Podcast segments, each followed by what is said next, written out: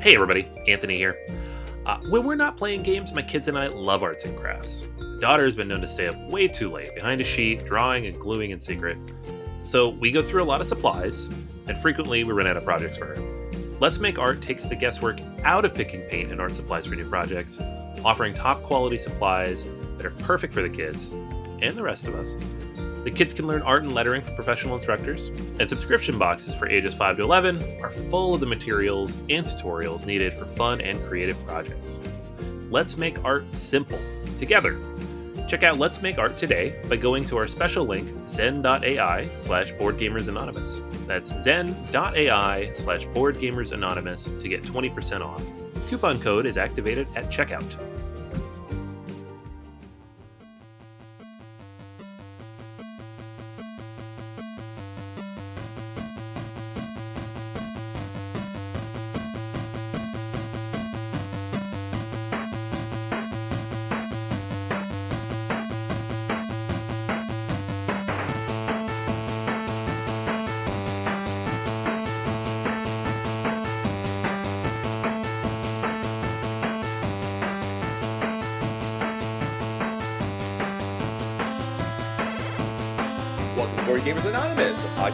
Gamers and the insane fun we have at the table together. This is Chris. And this is Anthony. This is episode 372 Top 10 Hot Game Companies. We'd like to thank all of our Patreon backers for helping us bring you a brand new episode. All right, friends, we are back, and we are back talking about the top 10 hot game companies. Usually, we bring you the hotness, which is typically all about the board games, but turns out that these piping, steamy, hot board games that are coming out come from some very hot board game companies. Yeah, yeah. We so like all of our lists are these are the best games that do this thing, Uh-huh. or these are the best designers that do this thing. But what about the companies that are investing in making the games happen, and often run by the designers that we're talking about? So these these are the best of the best currently, right now, the hottest. It's, it's funny, but it's actually true is that a lot of the great games that we all love and the games that we get to the table and the games that we collect and talk about all the time come typically for more or less these top 10 game companies. So while we talk about these game companies a little bit later in our feature review, you'll get to know about some of these other great games. So if you played one or two of these games, you should absolutely positively check out these companies because guarantee you're going to find some other hotness happening in that company. So that's going to be our feature review. So Anthony, we got our friends here. We're at the table. We're talking about board games. So what do you say? Let's talk about what everyone's talking about. What's our question of the week? All right, question of the week this week: What's an old game you'd like to see rethemed and brought back? Something Ooh. specifically not in print right now. So, okay, okay. Vassal likes to go around going on and on about his rule that all good games are available whenever you want them. It's not Uh-huh. true. We've talked No. about this. He's wrong. I know. He's super wrong. wrong. so let's talk about some games that uh, are not available right now and that we would like to see reprinted in some form. Mhm. So I'm gonna I'm gonna list all these because all of them are good, but some Uh-huh. of them are more interesting conversations because of the other information that we have. Chris mentions the World of Warcraft game. I've not personally Uh-huh. played the World of Warcraft game, but I know a lot of people that big coffin box would love to see it come back. By all accounts, it's like a pretty standard adventure game. I don't know Sure. if retheming that would make it something interesting and new in the marketplace with all these Kickstarter adventure games, but I also have not played it, so I don't know. um, John mentions Ethnos. I don't know if Ethnos Oh. is out of print, but it is a Mhm. very bland theme, so it'd be cool to Oh see my God. new- something new slapped on that. sure. Tom mentions Mombasa, uh, and again, this question went up about three or four weeks ago. Uh, we've been cycling through some other more recent stuff, so Tom did not know about Mhm. the brand new version of Mombasa that has Sure. recently been announced uh, that we talked about last week, uh, which will take it to the skies and sky mines. Wow. It's it's space. It's Mombasa in space. It's weird. Why is it not space mines then? Why is it I sky know. mines? Sky He Mines. literally this- has another game about the sky. It's not Sky Mines. What are you doing, man? Like, Yeah, yeah.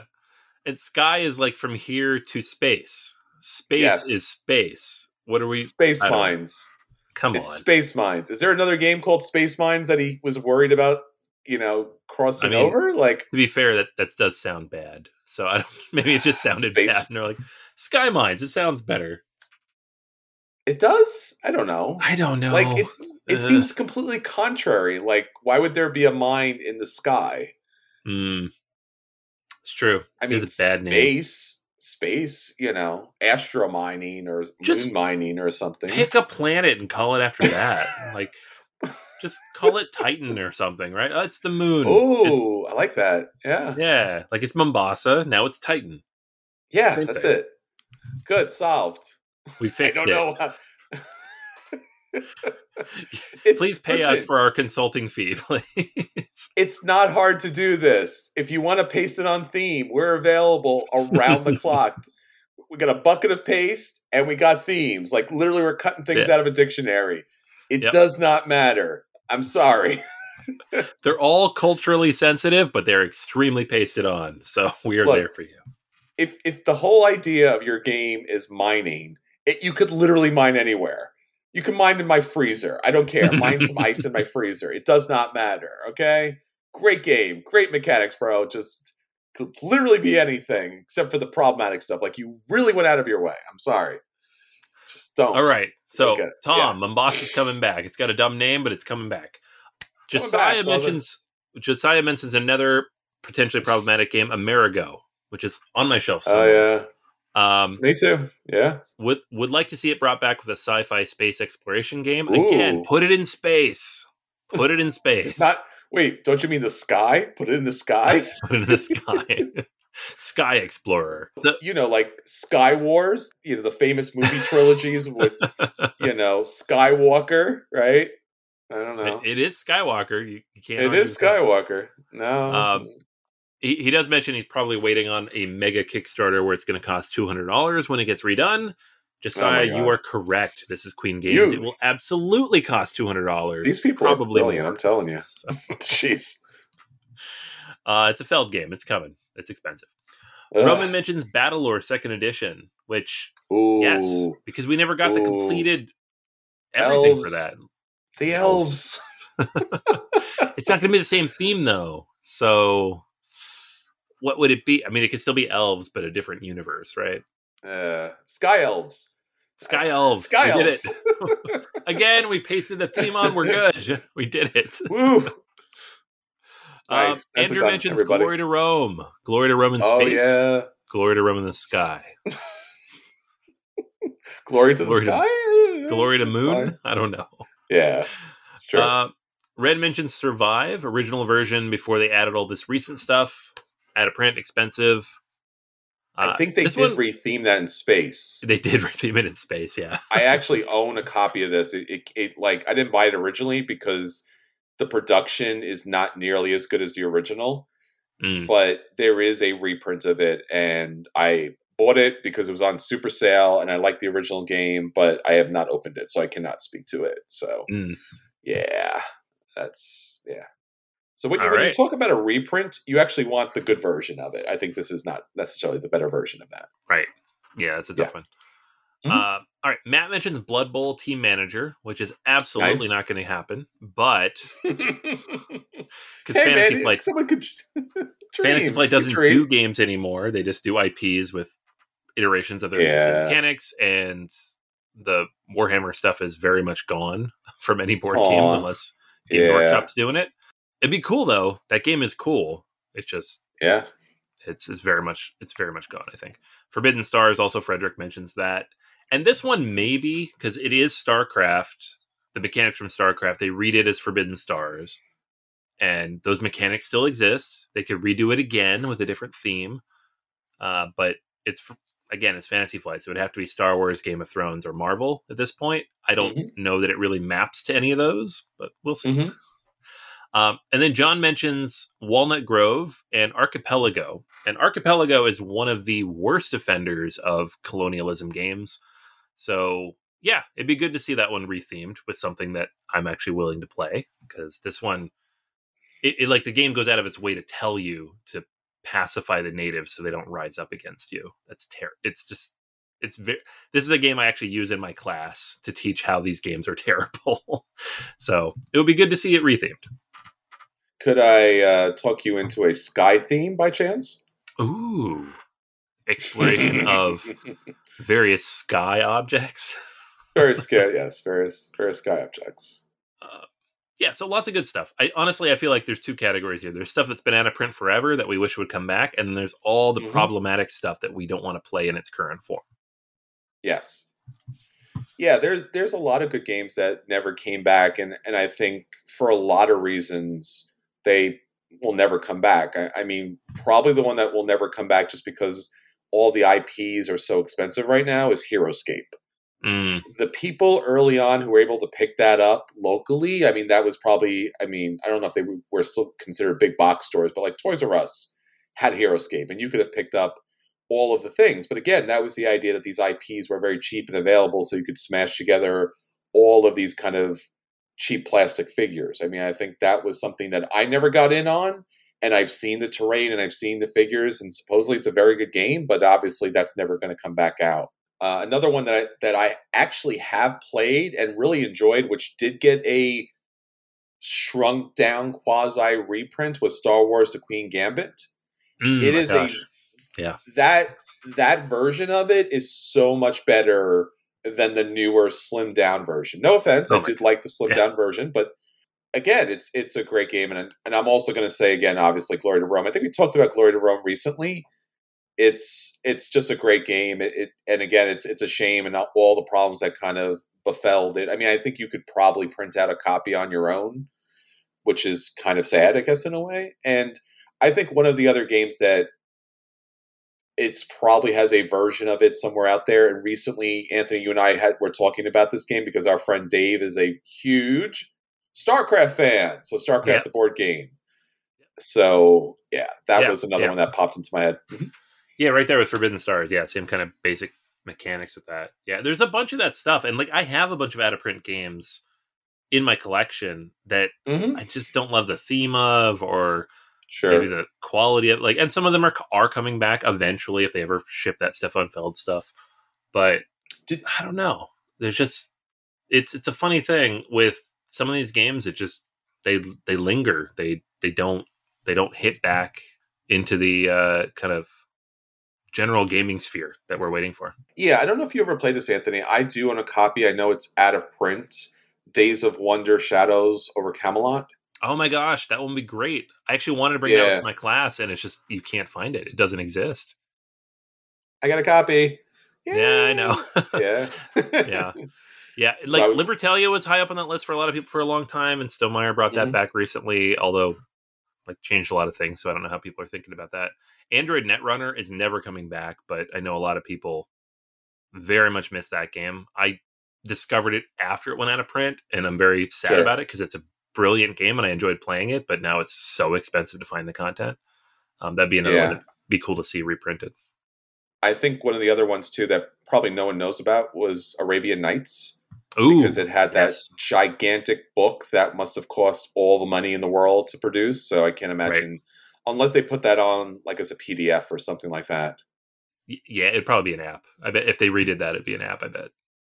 Yeah, I mean, if they could only retheme that to something else, I would like that by chance. Cool. So if you're listening out there, if you could do that, that'd be fantastic. By the way, so nonetheless, all right. Well, again, if you'd like to join in on the conversation, and there's so many great conversations to have. In fact, last week we talked about Ankh and Kemet, and one of our great listeners, David, out there, dropped some real, some fantastic knowledge on us about uh, how great Ankh is. So uh, this conversation is not just Anthony and I; it's everyone at the table. So you're part of that table. So jump over to Facebook and Twitter. Question of the weeks are always there. Facebook probably has the most attention, I believe, as far as responses, feedback, and a lot of great conversations that are happening. But again, you can find us everywhere that podcasts are, everywhere, patreon.com, BGA, and especially Board Gamers Anonymous, our great website that has all the content that you ever wanted to hear from the two of us and many more great voices at the table. Hey everyone, looking for something new and interesting to listen to? Every week, host Eric Johnson discusses who you should follow online in Follow Friday.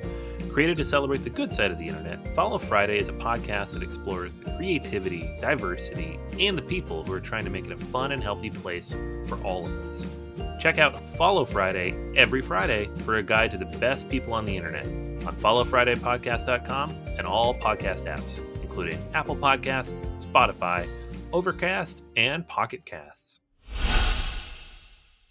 All right, Anthony. So that's everything that's happening with our listeners. Let's get on to the things that we want to hit the table. Let's talk about our acquisition disorders.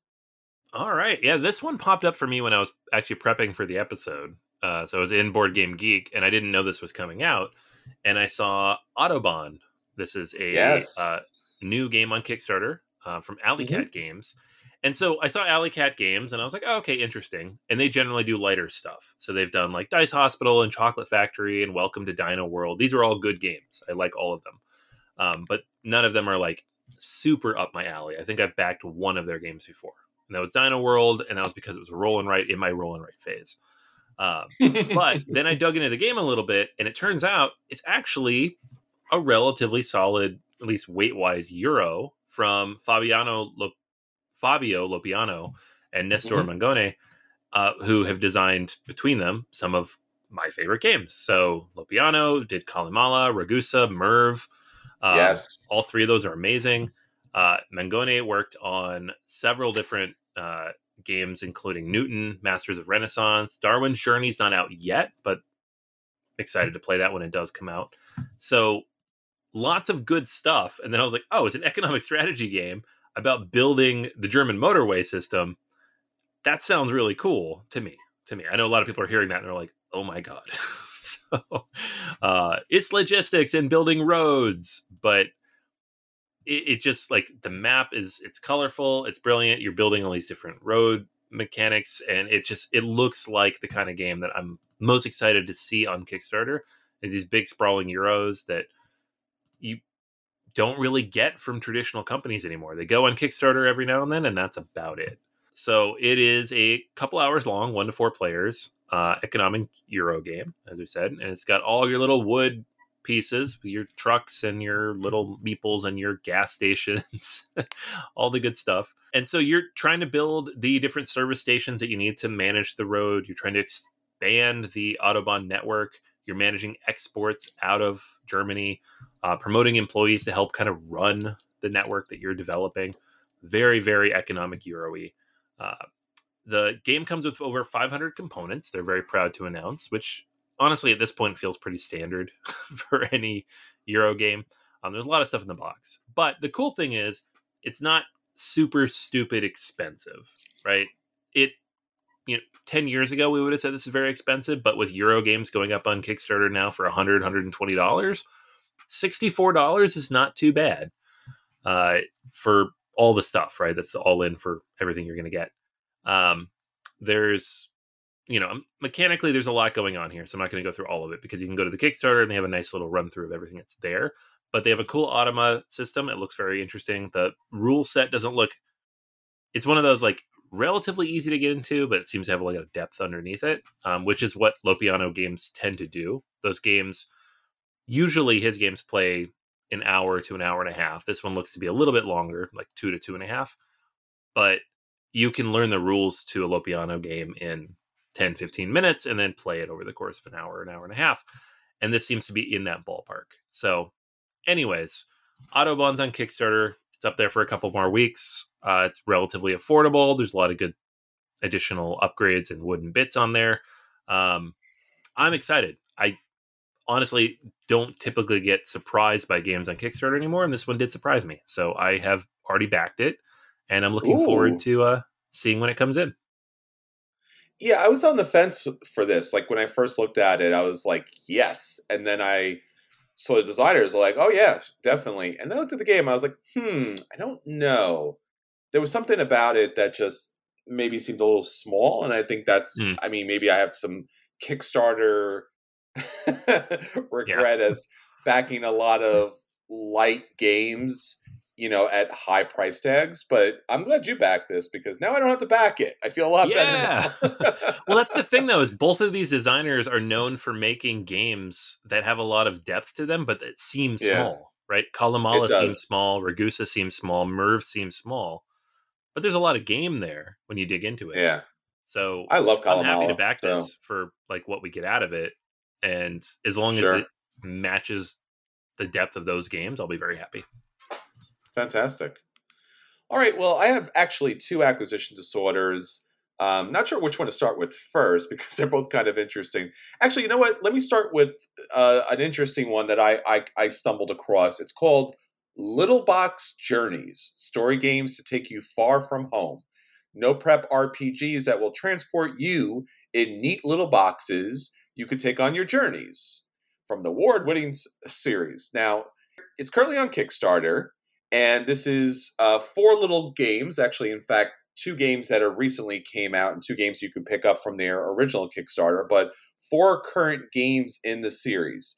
These are four small box rpgs and maybe you're like me maybe you've played rpgs for one time or the other maybe it's almost nearly impossible to get uh, grouped together maybe you're not a hardcore rpger whatsoever uh, this little box series is really interesting because basically what it what it's there for is that there's no prep to this. You sit down at the table. This is kind of like those Pathfinder one-offs where you can and again this game has a solo mode too, which is really interesting because it kind of crosses over between being like a choose your own adventure kind of thing, but also a substantial RPG. Currently, the 2022 releases are two uh, games Decaying Orbit, which is actually, and again, how they describe it, piece together the fragmented memories of a space station AI's moments before its inevitable demise. That is super incredibly cool. I mean, of course, it's space based, but it's incredibly cool that there's an RPG that's just not elves and dwarves, right? And it's from an AI's perspective here. So you get to play out that RPG, which was really great. And then there's Soulfish and Arm Almanacs, which is peddle goods town to town on a seasonal journey full of wonder and self discovery. Again, I'm not too sure, and I don't want to ruin any secrets to the story here, but these are two small RPGs that you can get to the table. I went through the the actual playthrough here, and basically the game itself comes with a large set of cards, and the cards allow you to be able to play out a particular character or perspective. And then there are story elements to the cards that come into play. There are questions and prompts that allow you to play out the RPG kind of elements to it. And your characters themselves that you play in the game have their own special abilities and values and, and traits. Now, if you want to go back to 2021, there's also Village Song, Lead Your Village, as poetry, myths, and folk tales weave together in the Southeast Asian epic. And there's also Our Mundane Supernatural Life. Cozy up with this heartwarming game of extraordinary daily living. So there's your super uh, supernatural elements, but almost like in a kind of rom com kind of set, you know, way of play. So again, these are very small, single kind of box plays, and you'll be able to play out through these adventures again based on how many players are there. I think this does play better at the four player count here, although I do like the idea that you could play these solo. And again, they're replayable. So it's not a one and done kind of situation. There are a lot of cards in the game, there's a lot of elements that come into play. There are a lot of character cards that come into play here. So it's not so small that you play it. I've seen everything. I'm done because it is an RPG. You are supposed to build and create the story amongst the characters that are in play. One of the really great things about this, obviously, is the fact that you are getting very different themes in these RPGs. The artwork here is outstanding. I love all of these different types of artwork. These are from different designers, different artists here. These are gorgeous across the board. They're gorgeous. And on top of which, and again, something we don't often see, and I want to rem- remind our US you know listeners who are typically like used to US prices here when you look at this these are in Australian dollars uh, the games are a lot cheaper so don't let the uh, AU price kind of you know freak you out a little bit and this is an old school throwback but the shipping prices are built into the actual pledge they have an option for people who are currently dealing with some financial hardships. So what they did was they reduced the price of the two games down to $37. So you can actually pick up both of these games at, you know, including shipping at a very reduced price. And it's, you know, it's on the honor system. So if you if you're kind of stuck, and again, a lot of games these days, again, because games are a luxury, and obviously all the bad things that are currently happening, maybe you can't afford to pick these up right now. So you can in fact pick them up for $37. If you're not in that situation, hopefully you're not, you can pick up both of these games for $58. So there's a substantial savings, but nonetheless, if you are of the means for $58, you are still getting a a pretty substantial discount just normally because again, it includes the shipping here and everything about this looks good. Just everything looks looks about this is good. And again, I'm one of those people that loves RPGs but never plays them anymore just because the time sink is a problem. Getting the, the people together is a problem. And I've kind of seen and done everything. So having four radically different themes here from different perspectives, different designers, different voices in the industries is just fantastic. Absolutely positively check this out, even if you're not an RPG gamer, because like I said, it's been forever since I played one of these this seems really cool. I'm really excited about this. This is little box journeys, story games that take you far from home. Absolutely positively recommend you check this out. 24 days left on the campaign at time recording. Tuesday, May 17, 2022. This will wrap up. So our the next campaign that I wanted to talk about here was an expansion of a game that I'm currently playing. So I'm currently playing Ryan Laukat's Sleeping Gods now Sleeping Gods Distant Skies, is currently on GameFound. So if you loved Sleeping Gods, is a standalone game, although it is an expansion of the story. So you don't have to own Sleeping Gods to play Sleeping Gods Distant Skies. And a lot of the elements that were in the first story kind of connect to this story it is a little different. You still have the same game board that, you know, this book that opens up and you'll, you know, navigate the map, but now you're flying a plane that's, you know, crisscrossing all these different interesting and dynamic territories with all the monsters that come into play and trying to manage your food reserves and your team throughout. There is some differences to this game. So what it allow you to do is actually have more interactive gameplay. There's audio narration that comes into the game here there is an improved combat system. So, one of the things that's a little weak in Sleeping Gods is the combat system because it's all based on this accuracy kind of system. So, you basically look at your character, usually they're poor in their accuracy unless you gear up with some weapons and special abilities, and then you flip a card and you see if you're able to hit. So, some of the battles are really one sided. So, either you do all the damage or you do none of the damage and you get wiped out this allows you to actually do a little bit of kind of deck building as you're putting together weapons and characters and kind of being able to take out the baddies in a more interesting way. Now, this game again, like I said, is very much re- reminiscent of uh, Sleeping Gods, the main game. So you're not going to find too much different here. There's quests, there are adventures, just like the other game, and basically you are trying to discover this new world it's currently on GameFound. So if you liked Ryan Laukat's games and you want to take up the next adventure, check it out. Uh, again, a little pricey, but again, Ryan Laukat's games are typically very high quality. Sleeping Gods was, you know, of the same, you know, character and all the story elements that go into it is pretty expensive. But nonetheless, $128. So if you're thinking of backing that, uh, that's currently up on GameFound. All right, so that's all the games that we want hit the table. Let's get on to the games that did hit the table. Anthony, let's talk about your at the table this week. I got a chance to play a game. I picked this up actually as a potential game to, to bring to my classroom, and I ended up playing with my kids.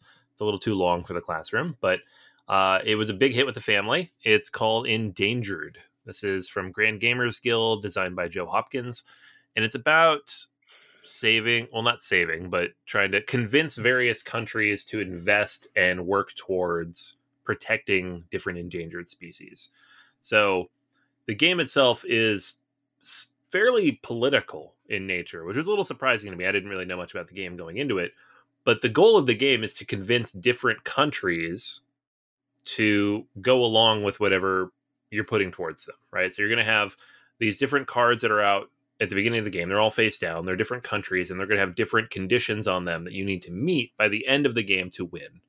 And those are going to be so basically like members of the UN saying like, yes, we'll we'll go along, we'll we'll help protect this endangered species or whatever we need to do, right? Um, but while you're trying to get there to meet these conditions, you have to keep those animals alive in your on the board together as a group, right? So each player has a deck of cards, their own specific deck of cards. You're going to play them uh, independently of each other. And on your turn, you're going to be able to take one of several different types of actions, right? So you have different workers that you can place out, and these are dice that you're going to roll. And you're going to place them on different cards. There's four different actions available at the start of uh, the game, but then you're going to play cards from your hand that will add new actions to the tableau of available things you can do. When you play a die out there to an action, it has to be higher than any other die that's already there.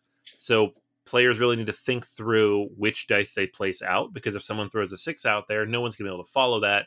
You got to wait until they pull their dice back off, and then that action becomes available again. So if you want the actions to be available a lot, you need to play low dice. There are a bunch of different actions. There are things that will remove obstacles from the board. So uh, the game basically plays out in different modules. Uh, the the base module of the game is tigers. There's also sea otters in the base box, and then there's like ten to fifteen other modules that come in expansions and, and various other things. But I played with the tigers with my kids, um, and so the the main obstacle you're facing with the tigers is deforestation. And so you need to every round you're going to be deforesting the area. If the deforestation hits where your tigers are located on the map, the tigers get removed that was very upsetting for my daughter. Um, but it was also an opportunity to explain like this is what's actually happening. This is what we need. You know, this is why we care because people are not taking care of of the resources and the environment, and therefore the tigers don't have anywhere to live.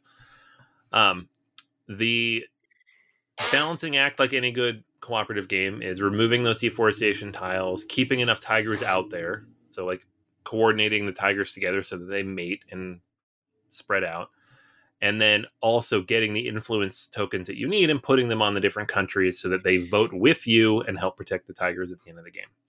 Uh, the number of players will determine how many rounds you run, which is it can be anywhere from like three to four rounds up to nine if you have two players.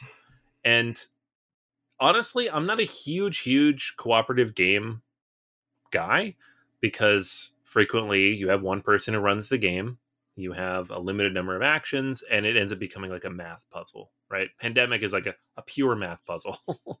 Um, there's a, a well-known uh, video of matt leacock giving a presentation to uh, developers at google because he was once a software engineer at yahoo and it's just like here's the math puzzle behind my game and then here's the theme i kind of threw on it. And that's what a lot of these co-op games end up feeling like. Endangered doesn't feel like that. It feels like the theme is very carefully thought out. It's integrated into the way the game plays. The different animals that you're trying to save in each module that you might play creates a different experience. And that's really cool, right? Not only is it more fun for me, somebody who gets thrown off by the math puzzles, but it really engages my children and people who are not as big a gamers, right? They're they're asking questions about these different cards, they're asking questions about the animals and why they're being what what the deforestation means. Like thematically the game is asking questions and requiring players to engage with it in a way that some other games don't do. So it's doing its job, it's communicating with us and it's it was engaging, right? It's not fun to lose because you know that these tigers are not saved, you know these otters aren't saved, but it it is very fun to win as any cooperative game is and it really works within a, a family setting. So endangered gets a buy from me.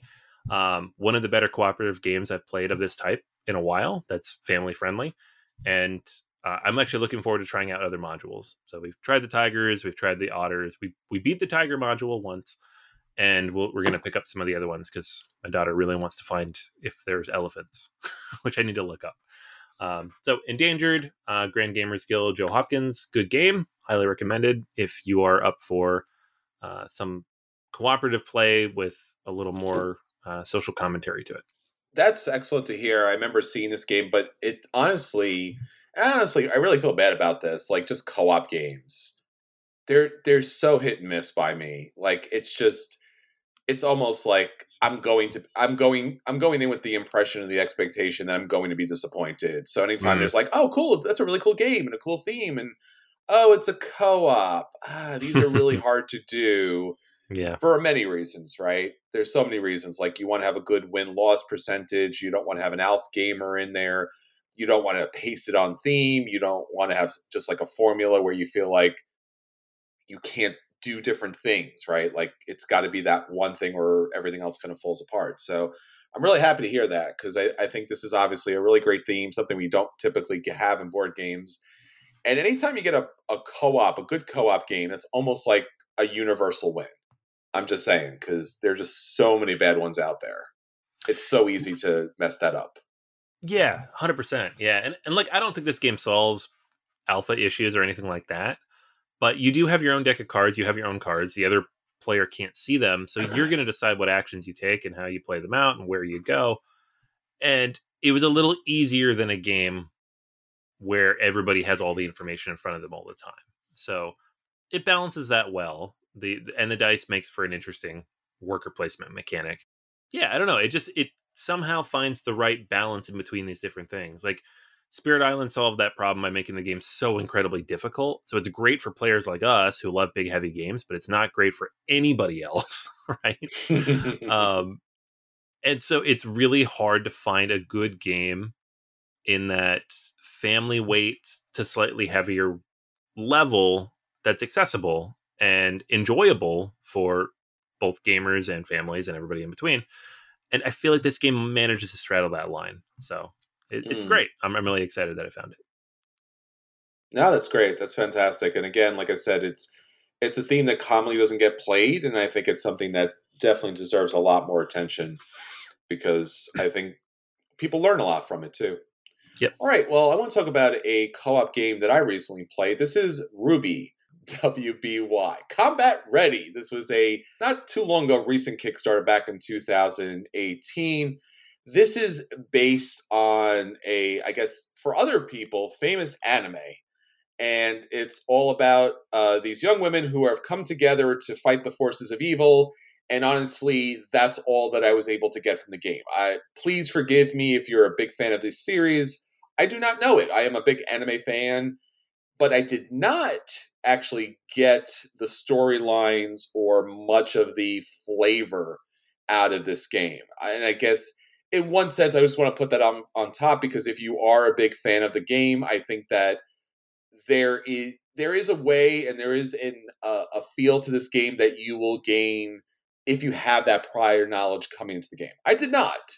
Now that being said, it's a co-op game that was actually pretty fun. It's it's basically a fighting game that comes down to primarily there's a big bad and typically there's an objective that brings in some minions into play and all of the baddies in this game, basically, they're a one deck baddie. So maybe you've played Sentinels of the Multiverse or a number of these other games where there's a villain and you're all heroes, and each of you will take a turn to play your best cards in order to slap around the bad person until you knock their health points down to zero before your whole team gets knocked down to zero.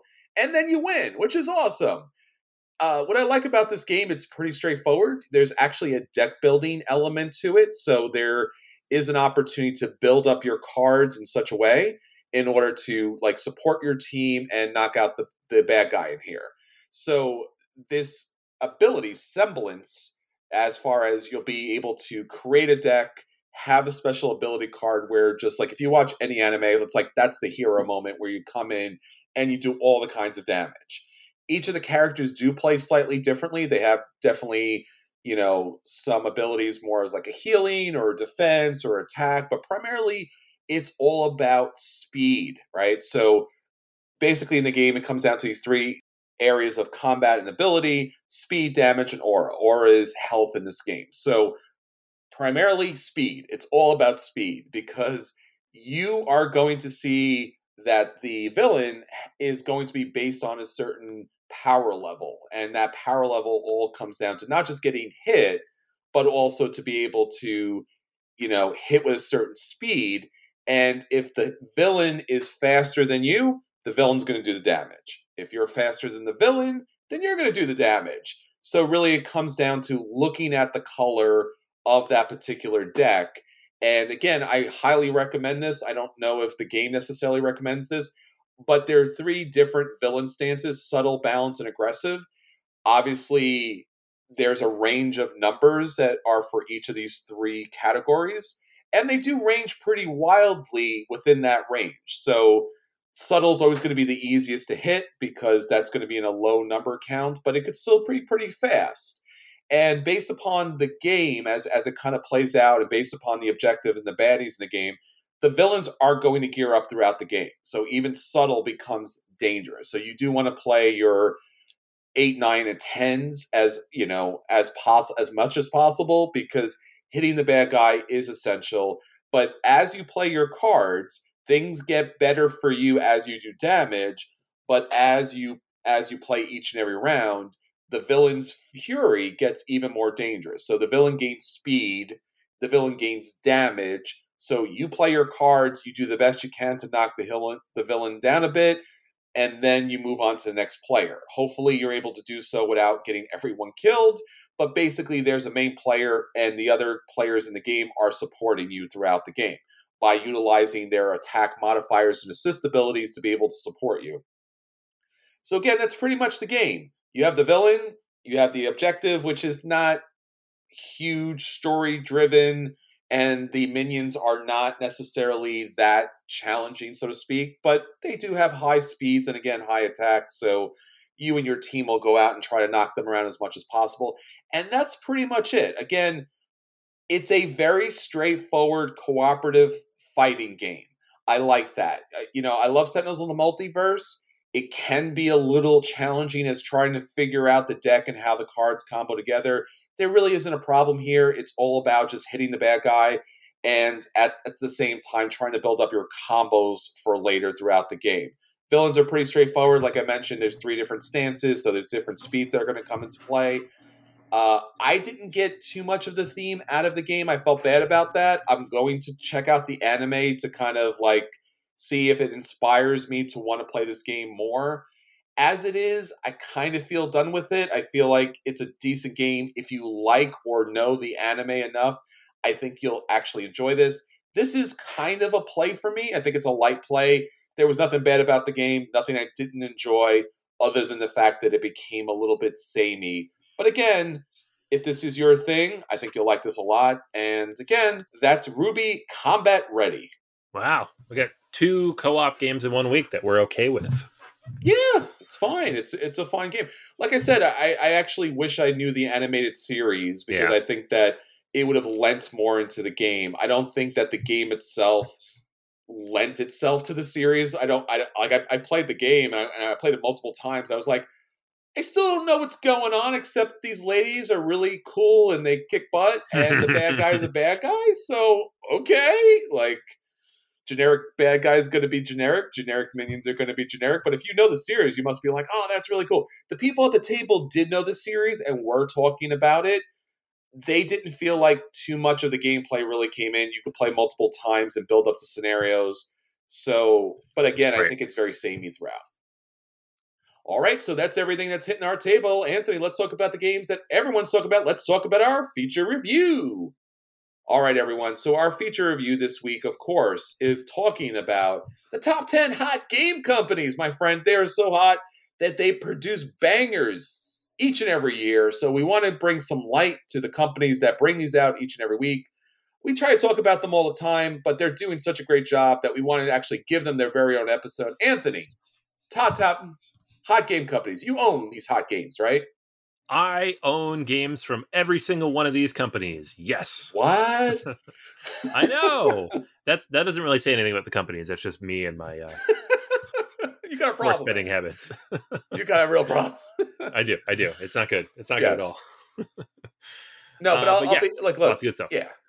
Yeah, a lot of good stuff and honestly like these are the companies I know you and I Anthony like when these companies release a game, it's almost a given that we're going to back these or or purchase these or at least very least give these serious consideration. So, Anthony, what is your Number 10.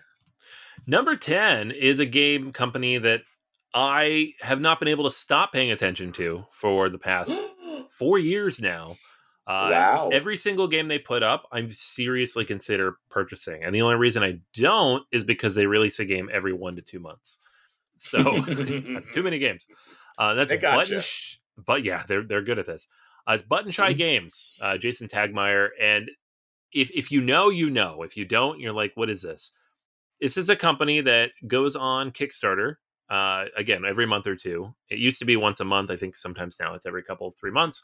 But they release a little wallet-sized game, and the, their most famous game, and in my opinion, the best one. It's in the top 1,000 on Board Game Geek. Is Sprawlopolis, but they have so many other amazing games. They got Circle the Wagons. They have Mhm. Elizabeth Hargrave's second game, Tussie Mussy, very good.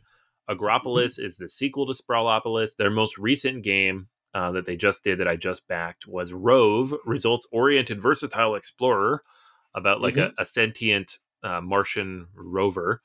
Uh, and so there's so many of these little games, like dozens and dozens of them. Uh, some of them are solo, which are the ones I tend to gravitate towards, but some of them are not. They're just fun little single deck card games that use 18 cards to do so much. Uh, and Mhm. they're all, not all of them are great, but a lot of them are very good. So anytime they release a game, I'm on top of it. I want to know what's going on. I want to know if it's a game that's for me. And I've, I have like seven or eight of these things at this point. So Uh, yeah, you should be paying attention. They make some really good stuff. All right, our number nine company is Czech Games Edition, or better known as CGE. You know CGE. Recently, they came out with the super hot Lost Ruins of Arnak. That was that fantastic deck builder that came out right in the middle of the pandemic, but somehow it broke through, found its way to everybody, and it's just become a modern day classic. Also, during that time, they released Falling Skies, which was a solo game that I like a lot because it's all about I guess Galaga esque. I don't know if that's a thing. I don't know if I can get away with saying that, but Galaga esque. uh, it's about aliens attacking Earth, and you have to defend Earth from all the aliens. It's actually really cool. One of the games that did not get the attention that I think it really deserves was uh, Sanctum. Uh, Sanctum was a very very cool game, but it just needed a addition as far as an expansion or just something to kind of wrap up that fantastic game. Again, if you haven't played Sanctum, you should uh, if you talk to CGE, tell them to release expansions for it because it makes the game so much better. Now, the game that they really are known for is Through the Ages. I, I, I that is just like one of the top games of all time. It's been on Board Game Geek forever. Now, if you're not a hardcore gamer to that end, then you probably know them best for all of their codename games. Again, they probably sold more of this than anything else out there. Um, one of my favorite games from them is one of my from my one of my favorite designers, Vladimir Suchy's Pulsar 2849. And they they do a lot of fun games too. So there's a lot of cool different games throughout here. You probably know Galaxy Trucker. You know one of my favorite games of all time, The Prodigals Club and Last Will that comes with them. Uh, Dungeon Lords. They have done big, cool Euros throughout. A great, fantastic company. Great people working there. So if you ever go to a board game convention, I highly recommend going over to Czech Games because just great people, great games, and they typically are such a cool company that they actually let you play the games for free. So yeah, that's our number nine. All right. Yeah. Number eight on the list, uh, we have Rio Grande Games. So Rio Grande has been around for a long time. This is a company I was just fully aware of coming into the hobby. As Power Grid was one of the first games I played, but they keep pumping stuff out, and it's not just stuff that they bring over. Right? There's plenty of games that they bring over uh, and kind of port Mhm. to the North American market, like all of Vladimir Suchy's newer self-published games, uh, Underwater Cities, Awesome. Yeah, absolutely. but they're also the sole publisher of games like Concordia and all the stuff that goes with Concordia and all of Friedemann Friese's games, which Yep. have really, for me at least, kind of renaissanced in the last couple of years with Fayum and then Free Ride, which I reviewed last Mhm. week. Um, Beyond the Sun was amazing last year, kind of came out of nowhere from a brand new designer, is now almost in the top 100 on Board Game Geek. Um, they're also the publisher of All Things Dominion, which, sure, that game is 15 years old, but there's still new content coming out. It's not a it's not an old game. So this is a this is a company that just keeps pumping stuff out. There's an amazing, amazing games. If you look at their most recent stuff, a lot of these games are like rated eight or higher. Um, even games like Dice Realms from Thomas Lehmann, which is a crazy expensive, over the top, ridiculous production. But who's going to make that game? Asmodee wouldn't make that game. It's expensive to make. And Rio Grande's like, no, it's cool. It's an experiment. We want to see this made. And so they made it. And that's why they're up here on the list at number eight. Fantastic. All right. Well, no surprise here. Our number seven hot company is Alban Viard Studio Games. So, you know, Alban Viard from his probably his most famous recent game, Clinic, his deluxe edition. His reprint here, just fantastic, and all of the expansions that came out for it, really giving you a deep, crunchy, heavy gamer sense of the healthcare industry in a really fun, fantastic way. Ian O'Toole artwork, who again is always the best. So a great combination of great games, but that's not all. Tramways nope. and all of their games has been fantastic. Uh, obviously, Small City, one of my favorite games of all time. I remember playing that back in the day, and now they actually are having a, I guess, a new deluxe version going along with that as well. Card City, Town Center, just a really great collection of games, really deep, really heavy, really crunchy, lots and lots of fun. Absolutely. Love AV Game, Game Studios.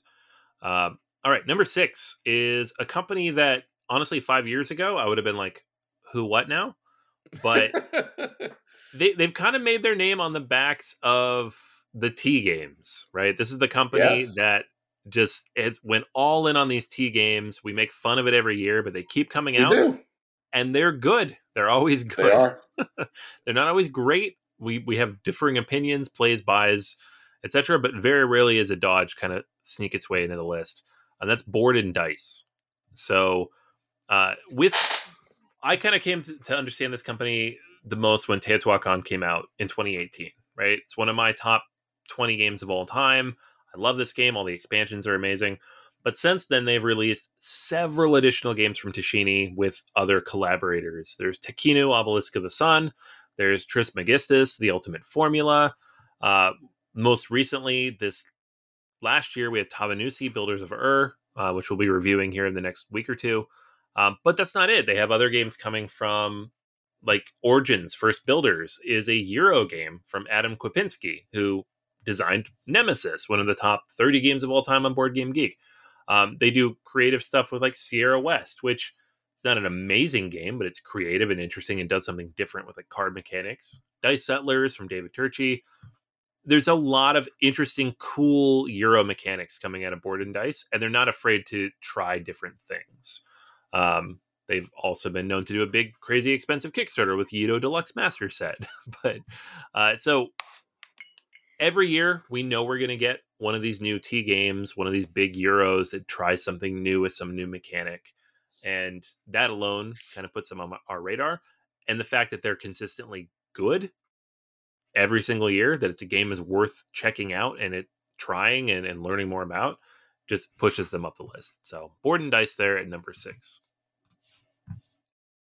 Number five is a company that when I had heard the name way back in the day, I kind of feared their games. Those were the games that were always so heavy, so complex, so crunchy, so expensive, so obscure. And yet, once I actually got a chance to play them, they were some of the best games of all time, period. So engaging, enveloping, and so much fun at the table. And honestly, not the heavy lift that you would think. This is Splotter. Now, Splotter has produced some of the best games of recent times. Food Chain Magnet, especially, was such a fun filled game, something so seemingly different from this company. Complex, fun, just a really engaging, great game. But they've also done so many fantastic games that we've talked about several times. The Great Zimbabwe, which Anthony I know is one of your favorite games of all time. Mm-hmm. Yep. Road and Boats, obviously, has been fantastic. Antiquity has been one of my great games of all time. I mean, they just produce such rare gems each and every time. They they produce very few games. I, I think one of their current up, upcoming releases, Horseless Carriage, has not even really been explained or no. shown to the public. and people are backing this game, right? You backed this game. Yeah, that's what they do though. We didn't know it was going to be in the catch-up mechanic until like a month before it shipped. yeah. Like, I don't know what I'm paying for, but here's all my money.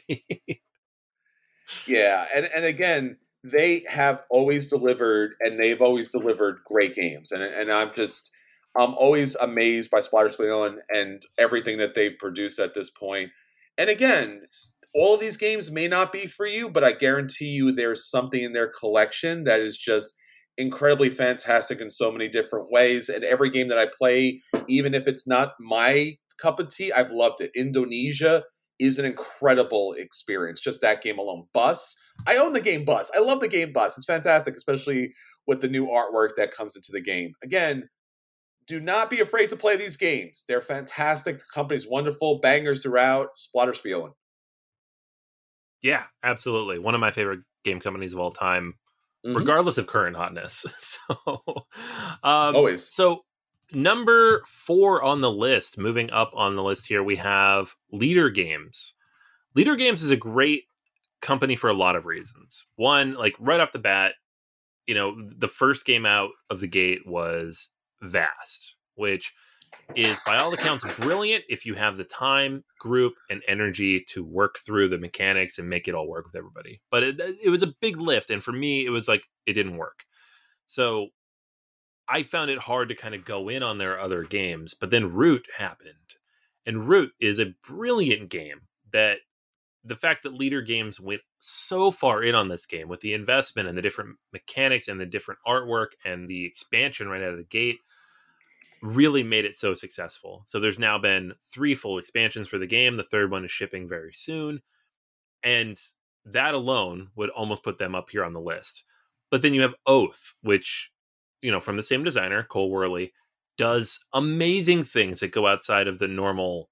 You know, it's, it's even hard to describe the game. It does so many interesting and unique things. Fort, where they went and took this older game, I say almost at old, but older SPQF, and they rethemed it in a cool, interesting way that you don't normally see in games like this. Uh, and then now we have two new games upcoming. We have Ahoy, which they're going to just be doing a normal pre-order for, like Fort. This is from the designer of Block by Block Uprising, which is great. It's cool to see new and interesting games from him. Uh, Greg, Greg Loring Albright. Uh, that's coming out this year. And then Arcs, which is the new sci-fi themed Cole Wehrle asymmetrical game. It's just really you know all the games coming from this company are going to be asymmetrical in some way, which is always fun. But seeing the different ways in which they do it and how they succeed is the fun part of it. And so every year, you know, you're going to get something out of Leder that's going to try new things and push the hobby forward, and that makes them uh, one of the best game companies around right now. Fantastic.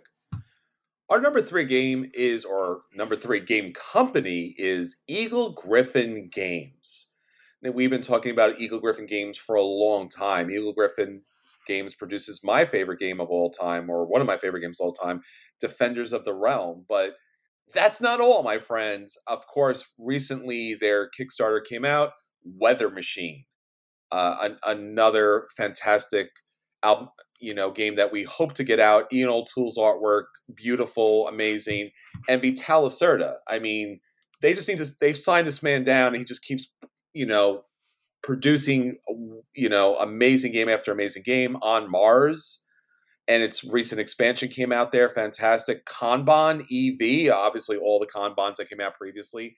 My other favorite game of all time, Lisboa, which is just like, oh, yeah. and by the way, Lisboa, uh, recently came out with uh, Rococo Deluxe, not their original game, but again, their reprint, The Gallerists again another Vital Lacerda game. So many Vital Lacerda games. I mean, like basically they might as well name, rename themselves Eagle Gryphon Vital Lacerda.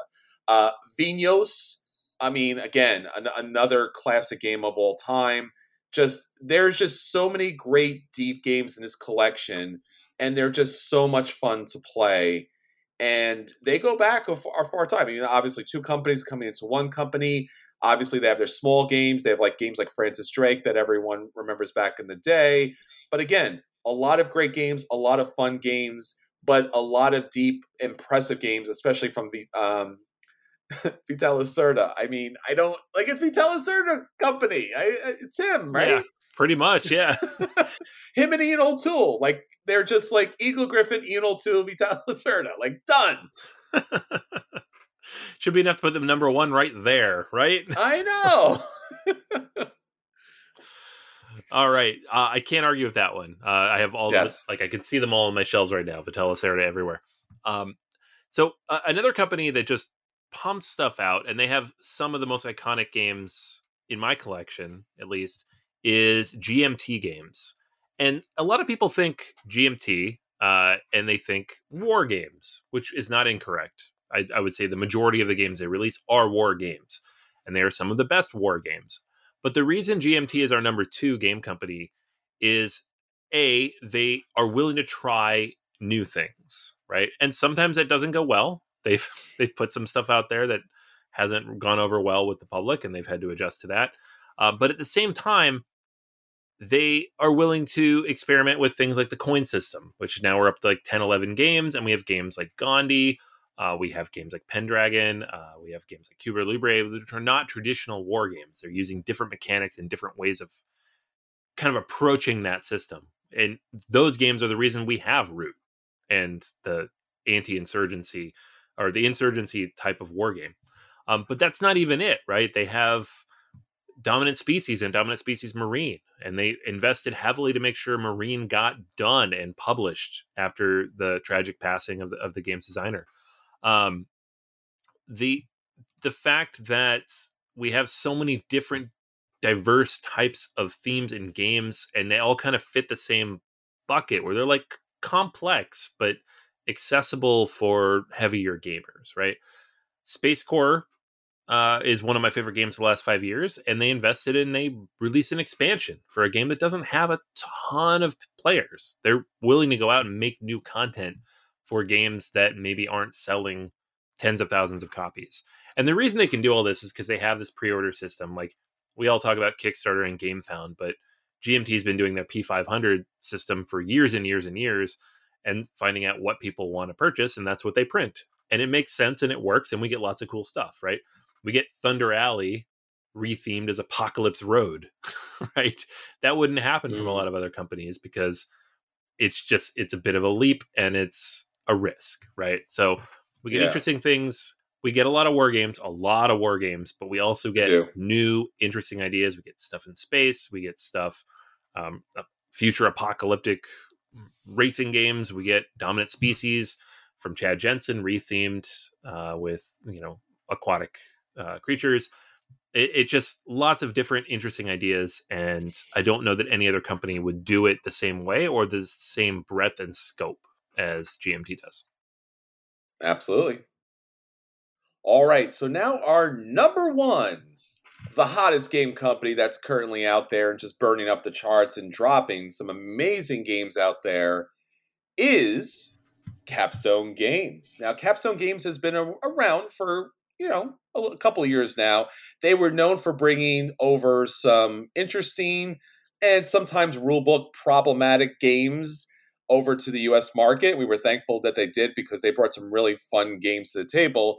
But they really are a very smart company, picking up some games and reprinting them. Terra Mystica, obviously, is one of the big ones, Gaia Project in there, Glass Road. But they have many of their own great games. And one of the, the games that's just on everyone's list at everyone's table is Ark Nova, one of the big games out there. Another, you know, kind of Terra Mystica slash terraforming Mars game about building up these big different tableaus that you'll be able to put into play. We recently talked about Boon Lake, another great game that was out there. Imperial Steam recently came out. Corrosion, another great game. Pipeline came out. Curious Cargo. New York Zoo was out there as well. Maracaibo has gotten so much play and so much talk, not to mention the Gauge series. Like all of those different train games out there on the table, great. And if you're looking for one of, if not the best, and again, game two player games of all time, Watergate. Fantastic game, two players getting out to tame. They've also brought out Crystal Palaces. And one of the biggest, funnest games out there that does not get enough talk, Coffee Traders. great game out there. Uh, you could talk about something smaller and a, a, lot more kind of, you know, for a broader audience. Uh, Juicy Fruits came out there. Uh, Ragusa that was out there as well. Just they brought a lot of games from a lot of companies that we would not have access to previously. Not to mention all of the big games that are out there on the table right now. So if you're talking about a company that's super hot and bringing out all of the hottest games at the table, currently it is Capstone. All right, everyone. So that's everything for this week. Until next time, this is Chris. And this is Anthony. And we'll save you all a seat at the table. Take care, everyone. Bye.